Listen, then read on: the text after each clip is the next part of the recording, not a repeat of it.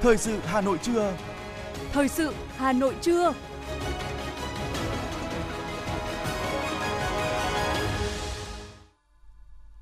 Thanh Hiền và Quang Minh kính chào quý vị và các bạn. Bây giờ là chương trình thời sự của Đài Phát thanh và Truyền hình Hà Nội. Chương trình trưa nay thứ bảy, ngày 12 tháng 11 có những nội dung chính sau đây. Lãnh đạo thành phố dự ngày hội đại đoàn kết toàn dân tộc nhân kỷ niệm 92 năm ngày truyền thống Mặt trận Tổ quốc Việt Nam. Việt Nam không còn nằm trong danh sách giám sát về thao túng tiền tệ của Mỹ. Ban tổ chức thi gạo ngon Việt Nam 2022 khẳng định kết quả khách quan. Công an Hà Nội mở cao điểm chấn áp tội phạm dịp Tết. Phần tin thế giới có những sự kiện nổi bật, sàn giao dịch tiền số lớn thứ ba thế giới nộp đơn xin phá sản. Trung Quốc phóng vệ tinh môi trường mới lên quỹ đạo. Sau đây là nội dung chi tiết sẽ có trong chương trình. Thưa quý vị, truyền thông Đức đưa đậm thông tin về chuyến thăm chính thức của Thủ tướng Olaf Scholz tới Việt Nam vào các ngày 13-14 tháng 11, khẳng định đây là cơ hội rất tốt để hai nước thúc đẩy mối quan hệ đối tác chiến lược. Bài viết đăng trên trang web của Viện KAS cho biết, trọng tâm của chuyến thăm là nhằm thúc đẩy quan hệ đối tác chiến lược đưa hai nước được ký kết từ năm 2011. Chuyến thăm và làm việc của Thủ tướng Olaf Scholz tại Việt Nam tạo cơ hội để làm sâu sắc hơn mối quan hệ giữa hai nước. Theo Viện KAS, Thủ tướng Olaf Scholz sẽ hội đàm với Thủ tướng Việt Nam Phạm Minh Chính và hội kiến Tổng Bí thư Nguyễn Phú Trọng tại Hà Nội. Các ý thịnh thư làm sâu sắc hơn quan hệ đối tác chiến lược trong các lĩnh vực chính sách như khí hậu, chuyển đổi năng lượng, an ninh, quốc phòng đã sẵn sàng cho việc ký kết. Chuyến thăm của Thủ tướng Olaf Scholz đến Đông Nam Á cũng nhằm nhấn mạnh các tiếp cận đa dạng hóa thông minh của chính phủ Đức. Thưa quý vị và các bạn, nhân kỷ niệm 92 năm ngày truyền thống Mặt trận Tổ quốc Việt Nam, tối qua Phó Bí thư Thành ủy Hà Nội Nguyễn Văn Phong đã dự Ngày hội đại đoàn kết toàn dân tộc tại tổ dân phố số 10, phường Đồng Tâm, quận Hai Bà Trưng. Tại tổ dân phố số 10, phường Đồng Tâm có 621 hộ dân gồm 2.357 nhân khẩu. Nhân dân luôn tích cực, sống và làm việc theo pháp luật, xây dựng đời sống văn hóa đô thị văn minh. Phát biểu tại ngày hội, thay mặt lãnh đạo thành phố, Phó Bí thư Thành ủy Nguyễn Văn Phong hoan nghênh biểu dương những thành tích của nhân dân tổ dân số số 10, thông tin khái quát về tình hình phát triển kinh tế xã hội của thủ đô từ đầu năm đến nay, Phó Bí thư Thành ủy Nguyễn Văn Phong đồng thời mong muốn các cấp chính quyền cũng như mỗi người dân tổ dân phố số 10 tiếp tục đồng lòng cùng nhau vượt qua khó khăn khó khăn thử thách, xây dựng khu dân cư ngày càng phát triển hơn, thực hiện quy tắc ứng xử trong gia đình, giữ gìn và phát huy các giá trị văn hóa truyền thống tốt đẹp của Thăng Long Hà Nội.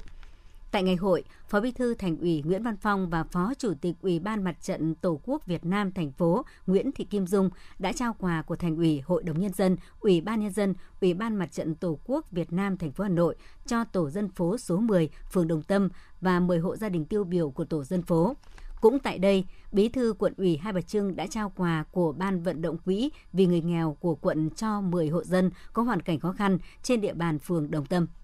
Tối cùng ngày, thôn Phúc Hậu 2, xã Dục Tú, huyện Đông Anh, Ủy viên Ban Thường vụ Thành ủy, trưởng ban tổ chức Thành ủy Hà Nội Vũ Đức Bảo đã dự ngày hội đại đoàn kết toàn dân tộc nhân kỷ niệm 92 năm ngày truyền thống Mặt trận Tổ quốc Việt Nam. Phát biểu tại ngày hội, trưởng ban tổ chức Thành ủy Hà Nội Vũ Đức Bảo đánh giá cao những kết quả của chính quyền và người dân thôn Phúc Hậu 2, xã Dục Tú đạt được trong thời gian vừa qua. Trưởng ban tổ chức Thành ủy Vũ Đức Bảo cho rằng để tiếp tục phát huy thế mạnh và kết quả đã đạt được, chính quyền và người dân thôn Phúc Hộ 2 nói riêng và xã Dục Tú nói chung cần tập trung xây dựng khối đại đoàn kết, từ đó tạo sự đồng thuận từ chính quyền và người dân trong phát triển kinh tế, văn hóa xã hội, sớm đưa xã Dục Tú thành phường khi huyện Đông Anh thành quận. Tại ngày hội, trưởng ban tổ chức thành ủy Vũ Đức Bảo đã tặng quà cho 10 hộ gia đình tại thôn Phúc Hộ 2.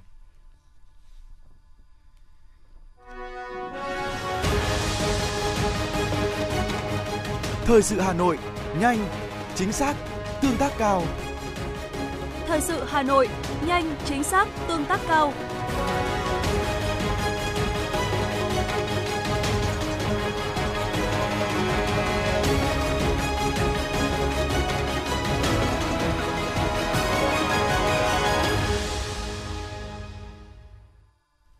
Chương trình thời sự xin được tiếp tục với những thông tin kinh tế. Thưa quý vị các bạn, lễ tôn vinh hàng Việt Nam được người tiêu dùng yêu thích năm 2022 đã được Ban chỉ đạo cuộc vận động người Việt Nam ưu tiên dùng hàng Việt Nam, thành phố Hà Nội tổ chức trang trọng tối qua tại phố đi bộ Trịnh Công Sơn.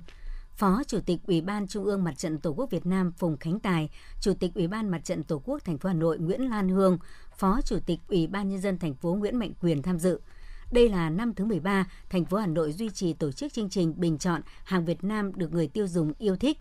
từ 288 sản phẩm, dịch vụ có chất lượng của 150 doanh nghiệp, cơ sở sản xuất kinh doanh thuộc 18 nhóm ngành sản phẩm tham gia bình chọn, đã có 213 sản phẩm dịch vụ được trao chứng nhận đạt các top sản phẩm dịch vụ hàng Việt Nam được người tiêu dùng yêu thích. Chủ tịch Mặt trận thành phố Nguyễn Lan Hương, trưởng ban chỉ đạo cuộc vận động khẳng định đây là niềm vui, niềm tự hào của cộng đồng doanh nghiệp Việt Nam và doanh nghiệp thủ đô minh chứng cho những nỗ lực, sức sáng tạo đổi mới không ngừng để nâng tầm thương hiệu hàng Việt. Nhấn mạnh đây là một trong những sự kiện ý nghĩa chào mừng kỷ niệm 92 năm ngày truyền thống Mặt trận Tổ quốc Việt Nam 18 tháng 11. Chủ tịch Mặt trận thành phố bày tỏ tin tưởng chương trình bình chọn hàng Việt Nam được người tiêu dùng yêu thích sẽ tiếp tục góp phần nâng cao nhận thức cho các doanh nghiệp có ý thức sản xuất hàng hóa có chất lượng cao, khẳng định thương hiệu và nâng cao niềm tự hào về hàng Việt trong nhân dân. Tối qua, Ngân hàng Nhà nước phát đi thông báo thông tin Bộ Tài chính Mỹ đã đưa Việt Nam ra khỏi danh sách giám sát về thao túng tiền tệ. Trong báo cáo kỳ này, Bộ Tài chính Mỹ đã đưa 7 nền kinh tế vào danh sách giám sát bao gồm Trung Quốc, Nhật Bản, Hàn Quốc, Đức, Singapore, Malaysia và Đài Loan Trung Quốc. Thụy Sĩ vẫn vượt ngưỡng cả ba tiêu chí nêu trên và Bộ Tài chính Mỹ tiếp tục thực hiện tiếp xúc và phân tích nâng cao. Đồng thời, Bộ Tài chính Mỹ kết luận không có đối tác thương mại lớn nào của Mỹ thao túng tiền tệ trong khoảng thời gian từ tháng 7 năm 2021 đến tháng 6 năm 2022.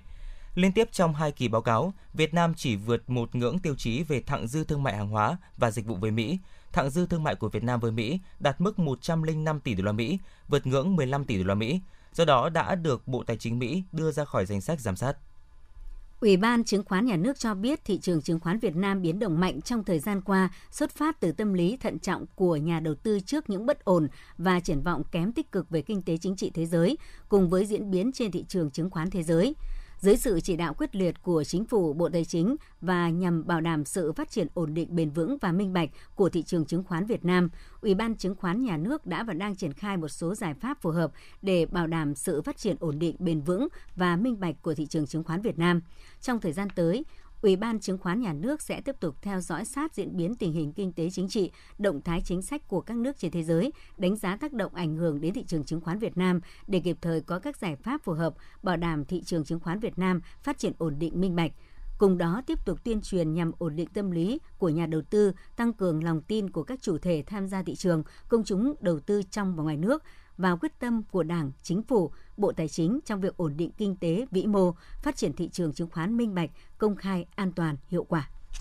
Thưa quý vị, xung quanh những lùm xùm mới đây liên quan đến kết quả cuộc thi gạo ngon Việt Nam lần thứ 3 năm 2022, Hôm qua tại thành phố Hồ Chí Minh, ban tổ chức cuộc thi gạo ngon Việt Nam lần thứ 3 đã tổ chức họp báo để thông tin rõ hơn về vụ việc này. Tại buổi họp báo, đại diện Hiệp hội Lương thực Việt Nam và ban tổ chức cuộc thi gạo ngon Việt Nam lần thứ 3 khẳng định, cuộc thi có mục tiêu và tiêu chí rõ ràng, đã được công bố rộng rãi. Cuộc thi được tổ chức theo đúng quy chế, các mẫu gạo gửi thi khi nấu được mã hóa, quy trình chấm thi minh bạch và khách quan. Việc kỹ sư Hồ Quang Cua, cha đẻ của giống gạo nổi tiếng ST24 và ST25 cho rằng giống gạo đạt giải nhất TBR39 đánh cháo giống của mình, ban tổ chức cho biết việc này không thuộc chức năng giám định của ban tổ chức. Ban tổ chức khẳng định tất cả các sản phẩm dự thi phải đáp ứng được yêu cầu về hồ sơ, đó là phải có chứng nhận tổ hợp lai và phải được khảo nghiệm tại một trong bốn trung tâm khảo nghiệm quốc gia. Sản phẩm của Thái Bình Xít đều đáp ứng đầy đủ. Mục tiêu, mục đích của cuộc thi gạo ngon là tìm ra giống gạo ngon đại diện Việt Nam đi thi đấu quốc tế, có phần nâng tầm thương hiệu gạo Việt. Những thông tin lùm xùm thế này sẽ ảnh hưởng rất lớn đến uy tín và công sức của những đơn vị làm giống, thậm chí ảnh hưởng đến xuất khẩu gạo. Theo thống kê ban đầu của công đoàn, hơn 240.000 công nhân dệt may da dày, chế biến gỗ thiếu việc làm dịp cuối năm do doanh nghiệp cắt giảm hoặc chờ đơn hàng. Hiệp hội Da dày túi sách Việt Nam thống kê trong quý 4, doanh nghiệp trong ngành giảm 30% đơn hàng, kim ngạch xuất khẩu giảm từ tháng 9. Lo ngại tình trạng thiếu việc diễn ra mạnh vào cuối năm, lãnh đạo Tổng Liên đoàn Lao động Việt Nam đôn đốc công đoàn cơ sở có giải pháp bảo vệ người lao động, tránh dẫn đến tranh chấp, ngừng việc tập thể. Thưa quý vị và các bạn, giá xăng dầu trong nước đã được điều chỉnh tại kỳ điều hành giá của Liên Bộ Tài chính Công Thương. Theo đó, giá xăng dầu đã tăng mạnh kể từ 15 giờ chiều ngày hôm qua, ngày 11 tháng 11, với mức tăng từ 838 đến 1.111 đồng một lít. Nhưng lúc này, giá tăng không phải là vấn đề bất ngờ, mà điều nhiều người dân mong muốn lại là sự ổn định của nguồn cung xăng dầu. Phản ánh của phóng viên thời sự.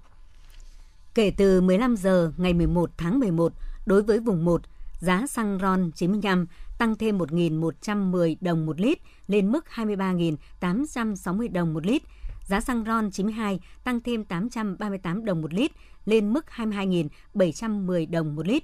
Theo ghi nhận của phóng viên thời sự tại cây xăng Trần Quang Khải, quận Hoàn Kiếm, Hà Nội, dù trước hay sau giờ tăng giá, lượng người mua vẫn rất đông. Điều mà người dân lo ngại lúc này lại là không phải là giá xăng dầu tăng. Đây cũng là ý kiến của anh Nguyễn Mạnh Tuấn, lái xe công nghệ và chị Nguyễn Thị Yến, quận Long Biên, Hà Nội. Xăng lên vẫn phải đổ thôi. Và đi làm nên là nhiều khi đợt này xăng nó đang khan hiếm chọn những cái xăng ờ, của nhà nước thì là đổ nó tiện hơn tăng ờ, khoảng hơn một nghìn đấy thì nó cũng không ảnh hưởng gì nhiều đâu chị theo cá nhân em thấy thì giá xăng mà tăng lên ờ, mấy trăm đồng như thế thì cũng không ảnh hưởng gì cả à, chứ tình trạng mà cứ phải chờ đợi xếp hàng để mua xăng như này rất mất thời gian đây không chỉ là ý kiến của riêng anh Tuấn và chị Yến, Thậm chí nhiều người còn cho biết đã thích ứng với sự biến động về giá xăng cũng như nguồn cung của mặt hàng này trong thời gian gần đây. Chị Nguyễn Thị Tiến, quận Hai Bà Trưng và anh Vũ Thành Trung, quận Hoàng Mai, Hà Nội đồng quan điểm.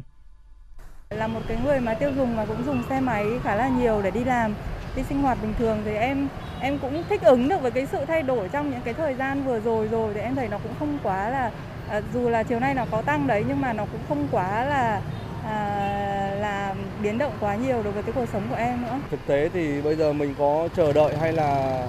không chờ đợi thì khi mà nhu cầu mình phải sử dụng thì mình vẫn bắt buộc phải chờ đợi thôi. Và hy vọng là thời gian tới thì cái nguồn cung xăng dầu nó dồi dào hơn thì thì lúc đấy thì người dân sẽ đỡ phải xếp hàng mỗi lần đi mua xăng. Để có mức giá như trên, cơ quan điều hành quyết định tiếp tục trích lập quỹ bình ổn với xăng E5 RON 92 ở mức 200 đồng một lít, xăng RON 95 ở mức 200 đồng một lít. Việc giá xăng dầu trong kỳ điều hành này tiếp tục tăng đã được dự báo từ trước đó khi diễn biến giá thế giới trong 10 ngày qua có xu hướng tăng. Như vậy, xăng đã có 4 lần tăng giá liên tiếp. Kể từ ngày 11 tháng 11, phụ phí nhập khẩu xăng dầu cũng tăng trong công thức tính giá cơ sở theo đề xuất của các doanh nghiệp.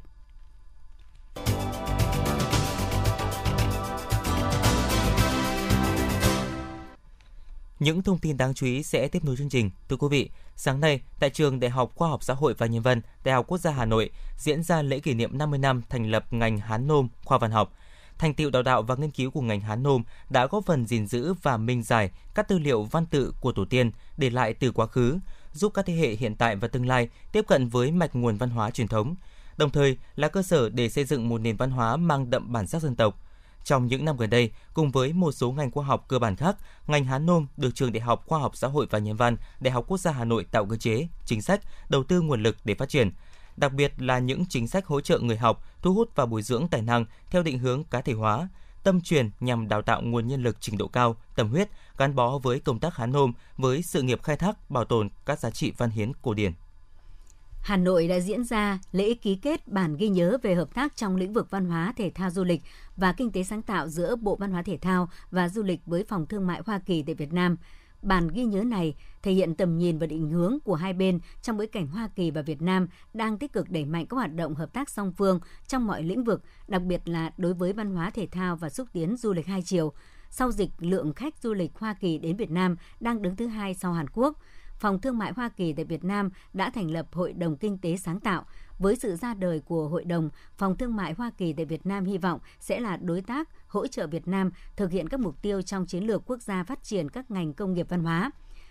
Thông qua bản ghi nhớ, hai bên mong muốn sẽ tạo thêm nhiều cơ hội hợp tác thương mại, mở thêm các kênh kết nối đầu tư giữa cộng đồng doanh nghiệp hai nước trong lĩnh vực công nghiệp văn hóa sáng tạo, thể thao và du lịch trong thời gian tới. Tiếp nối thành công của tuần lễ khơi nguồn sáng tạo năm 2021, tối qua tại phố đi bộ Hồ Hoàn Kiếm, thành phố Hà Nội, khai mạc lễ hội thiết kế sáng tạo năm 2022. Đây cũng là hoạt động nhằm thực hiện sáng kiến cam kết với UNESCO khi Hà Nội gia nhập mạng lưới các thành phố sáng tạo. Lễ hội năm nay đặt trọng tâm vào chủ đề thiết kế và công nghệ, với quy mô sự kiện và không gian được mở rộng, hướng tới việc tạo điều kiện cho người dân và khách quốc tế cùng tham quan, trải nghiệm và tận hưởng không khí lễ hội – từ nay cho đến cuối tháng 11, Dự kiến sẽ có gần 50 hoạt động, sự kiện trong khuôn khổ lễ hội như triển lãm, tọa đàm, qua hoạt động văn hóa nghệ thuật mang nhiều yếu tố sáng tạo, tương tác, trải nghiệm, có tính giáo dục cao tại các địa điểm khác nhau trên địa bàn thành phố, tập trung ở khu vực quận Hoàn Kiếm và các không gian như Bảo tàng Hà Nội, Trung tâm Tinh hoa làng nghề Việt ở Bát Tràng, huyện Gia Lâm. Thông qua lễ hội, thành phố Hà Nội muốn gửi thông điệp tới toàn thể nhân dân thủ đô cùng chung tay xây dựng Hà Nội từ thành phố vì hòa bình trở thành thành phố sáng tạo của UNESCO, với nhiệm vụ trọng tâm là đặt sáng tạo vào trung tâm của sự phát triển bền vững, đưa Hà Nội trở thành thủ đô sáng tạo của khu vực Đông Nam Á, điểm đến của trí thức và sáng tạo trên thế giới.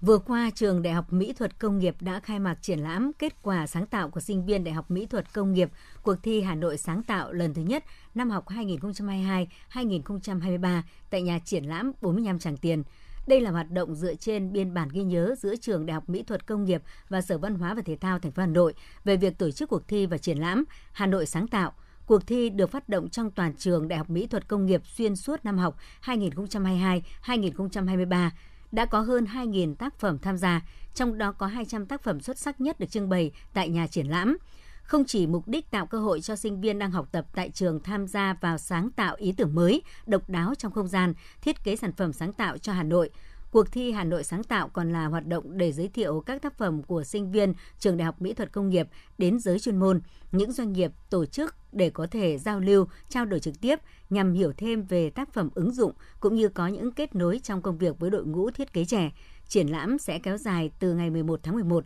đến ngày 20 tháng 11 năm 2022 với nhiều hoạt động tọa đàm tầm quan trọng của bộ nhận diện thương hiệu và bao bì sản phẩm với sự phát triển của làng nghề Việt, workshop, mỹ thuật ứng dụng, ký họa chân dung tặng khách tham quan.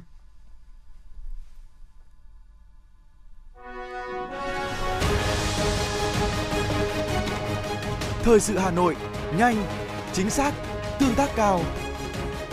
Thời sự Hà Nội, nhanh, chính xác, tương tác cao.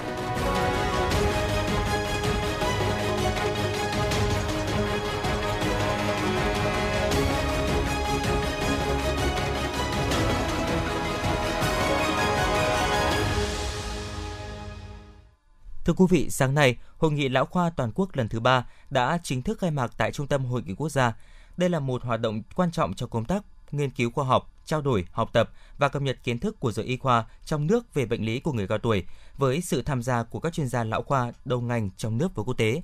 và làm thế nào để không ngừng nâng cao năng lực chuẩn đoán, quản lý và chăm sóc sức khỏe người cao tuổi, đồng thời kêu gọi toàn xã hội chung tay để tất cả người cao tuổi Việt Nam được sống vui, sống khỏe là câu hỏi được đặt ra với toàn xã hội nói chung và ngành y tế nói riêng. Đó cũng chính là mục tiêu tổ chức của Hội nghị Lão khoa Quốc gia năm 2022. Sau đây là phản ánh của phóng viên Hòa Mai.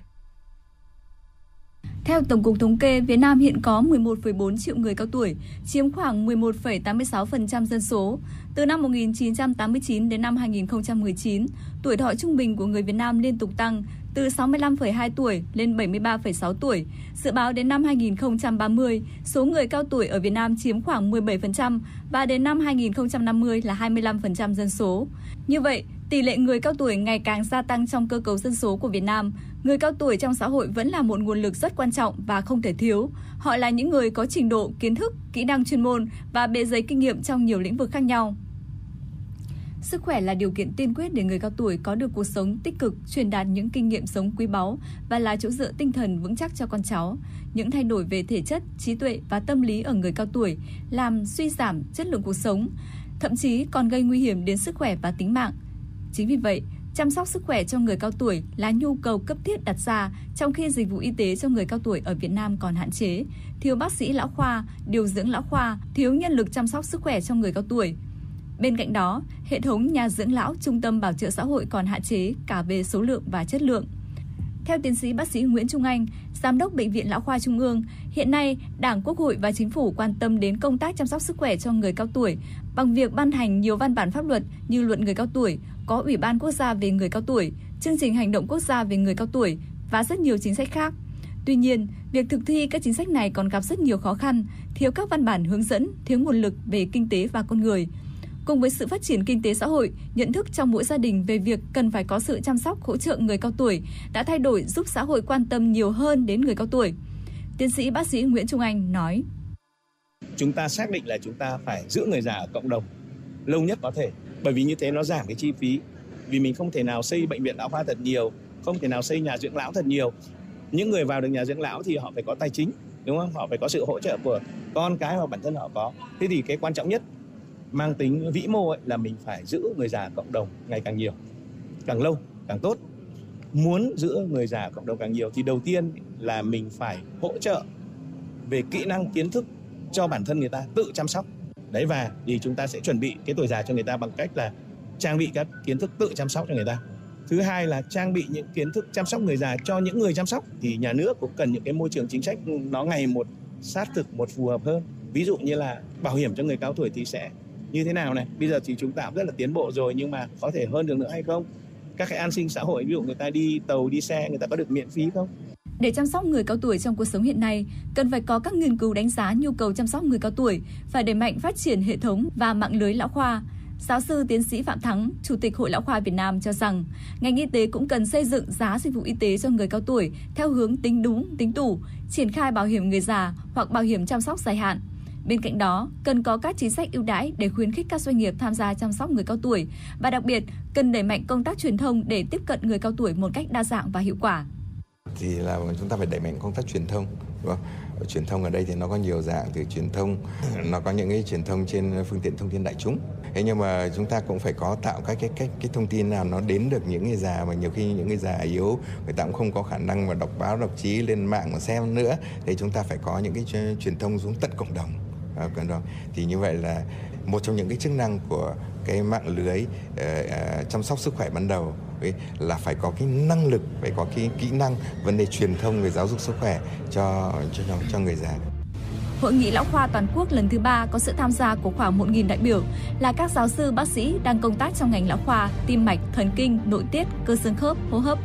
Và đặc biệt có các báo cáo viên chủ tọa đàm là giáo sư bác sĩ đầu ngành lão khoa trong nước và quốc tế.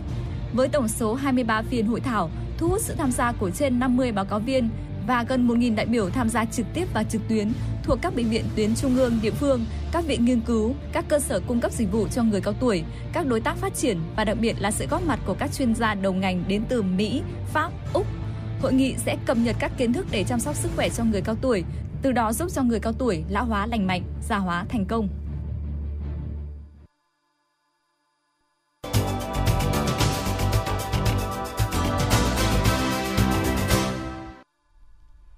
Quý vị và các bạn đang nghe chương trình thời sự của Đài Phát thanh và Truyền hình Hà Nội. Phần tin thế giới sẽ tiếp nối chương trình. Bộ trưởng Y tế các nước thành viên nhóm các nền kinh tế phát triển và mới nổi hàng đầu thế giới G20 đã nhất trí thành lập Quỹ phòng chống đại dịch. Quỹ phòng chống đại dịch có thể hỗ trợ 6 nội dung quan trọng trong chương trình nghị sự về y tế của G20, trong đó có tăng cường giám sát bộ gen, khuyến khích huy động nguồn lực y tế, mở rộng mạng lưới nghiên cứu, sản xuất vaccine, liệu pháp và chẩn đoán. Sàn giao dịch tiền kỹ thuật số FTX cho biết đã nộp đơn xin báo bảo hộ phá sản ở Mỹ sau khi không thể đạt được một thỏa thuận giúp công ty này giải quyết khó khăn về tài chính. Nhà sáng lập kiêm giám đốc điều hành FTX Sam Bankman-Fried cũng đã từ chức. FTX là sàn giao dịch tiền số lớn thứ ba thế giới sau Binance và Coinbase. Giới chuyên gia nhận định có các dấu hiệu sớm cho thấy thị trường tiền kỹ thuật số chìm trong sắc đỏ có thể lan rộng, gây ảnh hưởng đến các lĩnh vực khác, trong đó có các thị trường chứng khoán. Các nguồn thạo tin cho biết, nhà chức trách Mỹ sẽ sớm vào cuộc điều tra các hoạt động xử lý và cho vay tiền kỹ thuật số của FTX. Lạm phát tại Liên minh châu Âu EU tiếp tục nhanh nhanh hơn dự kiến đẩy khu vực vào nguy cơ suy thoái. Trong báo cáo mới nhất, giới chức EU dự báo lạm phát năm 2022 trên toàn khu vực Liên minh châu Âu dự kiến đạt mức 9,3%. Trong khi đó, lạm phát tại đồng tiền chung châu Âu là 8,5%. Tình trạng lạm phát được dự báo giảm nhẹ trong năm 2023 với mức lạm phát dự kiến tương ứng ở mức 7% và 6,1% trước khi giảm mạnh hơn vào năm 2024 dự báo lạm phát tại châu Âu vào năm 2024 ở mức 2,6%, cao hơn mức 2% mà Ngân hàng Trung ương châu Âu đặt ra. Bộ Quốc phòng Nga thông báo các lực lượng nước này đã hoàn tất việc rút quân khỏi hữu ngạn sông Dnipro ở khu vực Kherson thuộc miền nam Ukraine. Ngoài tuyên bố mục tiêu đặt ra cho việc rút quân khỏi thành phố Kherson là nhằm đảm bảo các vị trí tốt hơn, đồng thời đảm bảo tích mạng của binh sĩ và dân thường. Ít nhất 7 cây cầu ở Kherson, 4 chiếc trong số đó bắc qua sông Dnipro đã bị phá hủy trong 24 giờ qua. Không rõ ai chịu trách nhiệm cho việc phá hủy các cây cầu, nhưng loạt sự vụ xảy ra trong bối cảnh quân đội Nga rút lui khỏi bờ Tây sang bờ Đông sông Dnipro ở khu vực Kherson. Sáng nay, Trung Quốc đã phóng một vệ tinh môi trường mới từ trung tâm phóng vệ tinh Thái Nguyên ở tỉnh Sơn Tây, phía bắc nước này. Cụ thể, vệ tinh Vân Hải 3 đã được phiên bản cải tiến của tên lửa Trường Trinh 6 phóng lên quỹ đạo vào lúc 6 giờ 52 phút sáng theo giờ Bắc Kinh. Hiện tại vệ tinh đã đi vào quỹ đạo định trước và sẽ phục vụ cho các cuộc khảo sát về khí quyển, môi trường biển, môi trường không gian, ngăn ngừa và giảm thiểu thảm họa cũng như các thí nghiệm khoa học khác.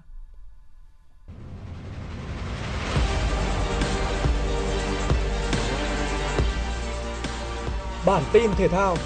Bản tin thể thao.